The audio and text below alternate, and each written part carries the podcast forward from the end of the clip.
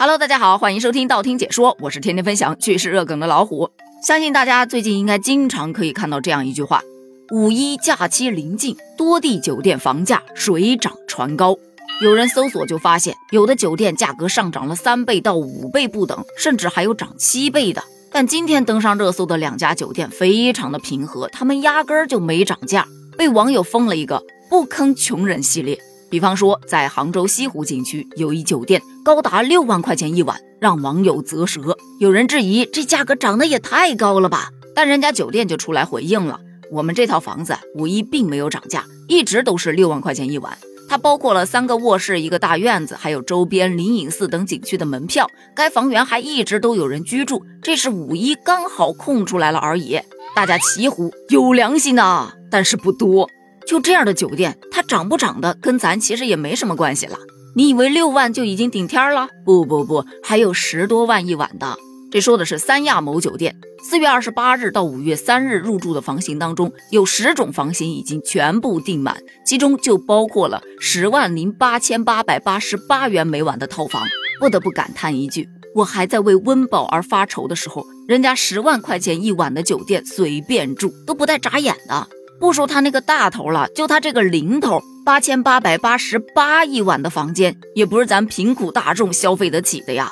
那么问题来了，房间又那么贵，而且就算贵他还订不着，可自己又实在想出去玩，怎么办呢？哎，前天有一酒店就想了个办法，推出了九十九元睡大厅的服务。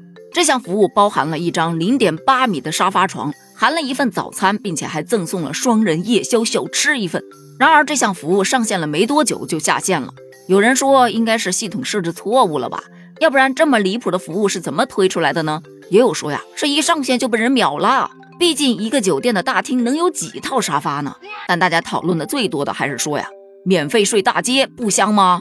是家里一米八的大床太硬了，还是怎么地呀？就这个价钱，我不如到酒吧去包个包厢喽。不过还有人表示，这就是一种套路，他不会让你睡大厅的。先让你预定着玩玩，到了那里之后呢，就告诉你，哎，我们现在有房间了，你只用加多少多少钱就可以到房间去睡觉。套路绝对是套路，不管他是不是套路，但能接受的人还是很多的。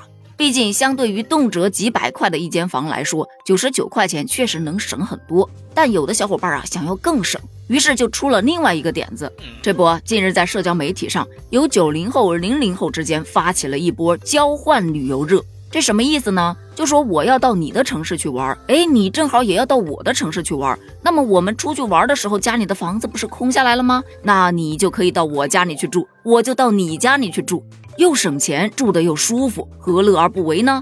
好多人一盘算，出去玩吧，还是要把钱花在刀刃上，在住宿上花费高了，还住的不怎么好的酒店，拉低体验不说，还没有钱去玩别的东西。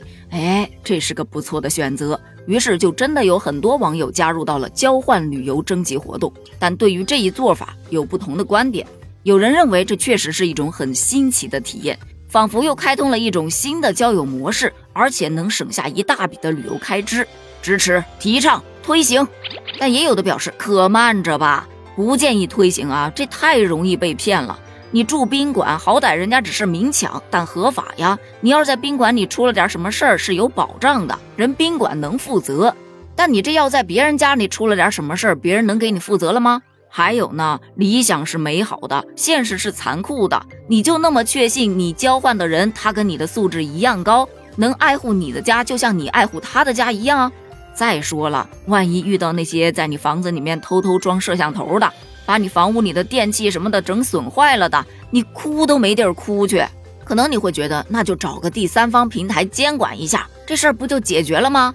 可是站在我个人的角度啊，家是我最有安全感的地方，让一个陌生人进入到我的安全领地，我个人是觉得不太安全的，所以可能心理上就过不了这个坎儿。那对于这种交换旅游的方式，你又是怎么看的呢？你能接受这种新型的旅游交友方式吗？欢迎在评论区留言哦，咱们评论区探讨一下，拜拜。